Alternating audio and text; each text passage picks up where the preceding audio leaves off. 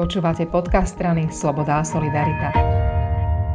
S Jankou Vito Cigánikovou, šéfkou zdravotníckého parlamentného výboru poslankyňou Národnej rady za SAS sa budeme rozprávať o tom, o takom eskamoterskom kúsku, ktorý predviedla v Národnej rade. Čo znamená eskamoterský? To znamená taký akrobatický, okay. taký veľmi výnimočný kúsok, ktorý predviedla, okay. ktorý predviedla pri uh, hlasovaní o návrhu zákona o interrupciách a viacerí nerozumejú, čo sa vlastne stalo. Skús nám Janka popísať, tak ako by si to vysvetľovala možno niekomu, kto sa nevyzná až tak v politike, čo to vlastne bolo, čo sa ti podarilo? No, keď to viem vysvetliť niekomu, kto nerieši politiku, tak podarilo sa mi zablokovať možnosť, aby sa vôbec hlasovalo o interrupčných zákonoch.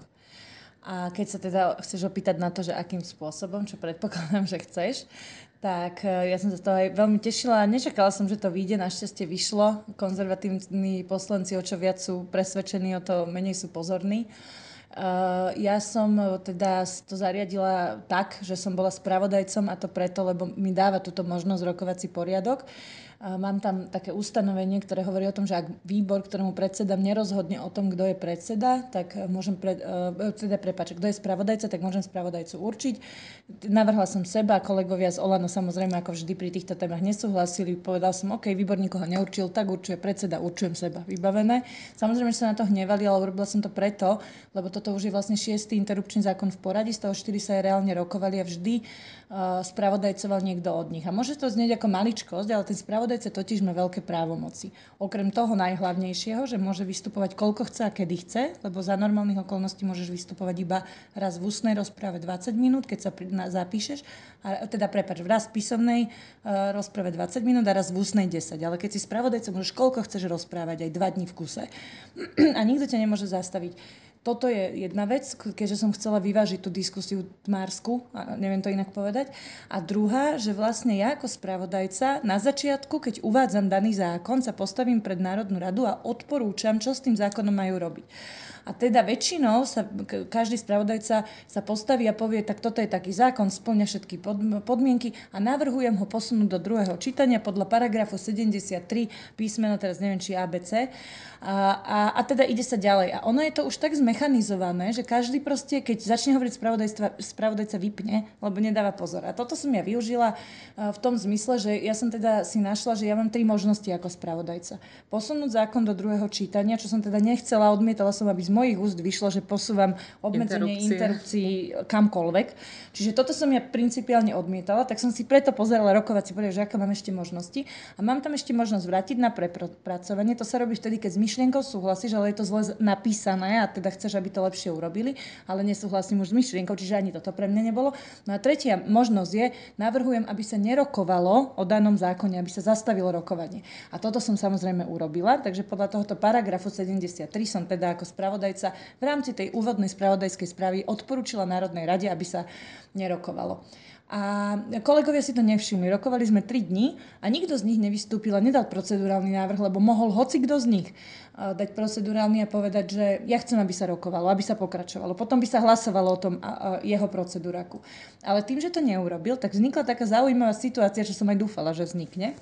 A teda, že uh, hovorí náš rokovací poriadok o tom, že bude sa hlasovať o mojom návrhu, čo sa stalo. Ja som to navrhla aj pri Čepčekovi, aj pri Kotlebovi. Čiže hlasovalo sa o tom, že nerokovať ďalej. Pri Kotlebovi mi to prešlo a už sa zastavilo rokovanie a hotovo. To je jasné každému. Čiže pri Kotlebovom návrhu sa mi podarilo zastaviť rokovanie tým, že Národná rada odhlasovala, že súhlasí, aby sa nerokovala ďalej. Pri Čepčekovom návrhu Národná rada neodhlasovala to, že aby sa nerokovalo ďalej, čiže bola proti, alebo nie, že bola proti, ale ne, ne, ne, nebolo dostatok hlasov. Mm-hmm. A, ale zaujímavá situácia je v tom, že ten istý paragraf 73 v odseku 4 hovorí, že pokiaľ sa nerozhodne podľa toho, čo navrhol spravodajca a zároveň nikto iný nedá žiadny iný návrh, čiže pokiaľ sa vôbec nerozhodne, tak sa má za to, že sa nepokračuje. Diskusii. A Takže tak či tak sa ti to podarilo zastaviť. Oboch, áno, a toto ich veľmi nahnevalo, lebo vlastne ja som sa o, o, predsedajúci dal hlasovať o tom, že či má ra, Národná rada rokovať ďalej o interrupčnom zákone predloženom pána, pánom Čepčekom a teda Národná rada neodhlasovala, že sa to má zastaviť.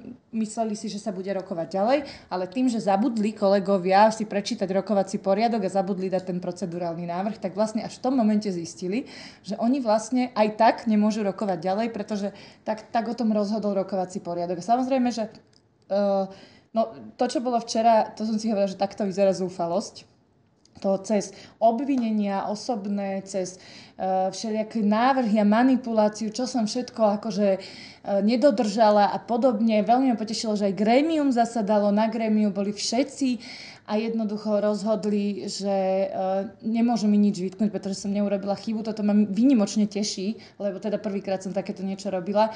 A nakoniec sa teda rozhodlo, že, so, že jednoducho som všetko dodržala, že som v práve a že len kolegovia nedávali pozor. Ja som im aj povedala, že mali by sa hnevať nie na mňa, ale na seba, čo ja za to môžem, že nečítajú rokovák. Aj, aj niekedy novinári píšu, aj sa ma pýtajú, že, že akou obštrukciou som to spravila, ale ja to som... nebola obštrukcia. Ja, ja to, že proste, čo je to za druh obštrukcie, že kolegovia nečítajú rokovák, to čo je za obštrukciu, že oni nevedia niečo, čo viem ja, čo je napísané v rokováku. Hovorím, bohužiaľ, akože nechcem to bagatelizovať, lebo e, kebyže nehľadám ani ja tú možnosť, ako neposunúť, tak ani ja by som na to neprišla. Hej, to teraz sa netvárim, že to je niečo, čo teraz akože ma osvietilo. Ale tým, že som si to prečítala, ten bod a zistila som, že takúto možnosť mám, tak samozrejme uh, som ju využila a nevidím na tom nič zle, práve naopak.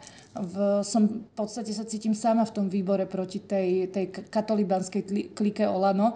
Je tam, ja tam mám 5 ľudí z Kresťanskej únie, myslím, že to bol zámer na vyváženie mňa, tak samozrejme, že ma teší, keď aj tak ma nedokážu vyvážiť, takže uh, som rada a využijem to aj na budúce, ak bude treba.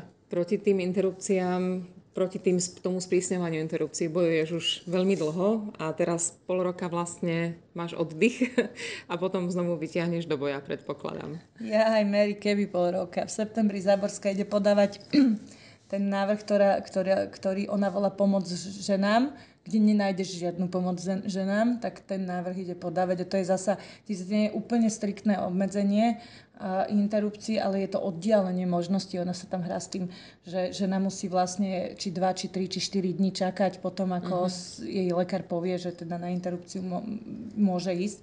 No je to, je to smutné, takže toto nás čaká v septembri, takže nebude to, nebude to úplne ľahké. A ja mám úprimne aj obavu, že v septembri to už Zaborskej prejde, lebo oni sa tak, oni, oni sa tak zosieťovali, títo Kotlebovci, Kufovci, Taraba s tými olana, olaňakmi a nemajú vôbec žiadne zábrany, čo sa týka nejaké že koaličnej spolupráce alebo hmm. pravidiel, lebo nie je pravda, že v koaličnej zmluve je dovolené, aby hlasovali s opozíciou robia to pravidelne. OK, teraz to návrhne Záborská, Uh, hovorím, ja si myslím, že príde moment, a ja budem zasa robiť úplne všetko preto, naozaj uh, do posledného dychu, aby som tomu zabránila, ale tým, že už som ich vycvičila trikrát, tak to sa asi nedá do, do nekonečna.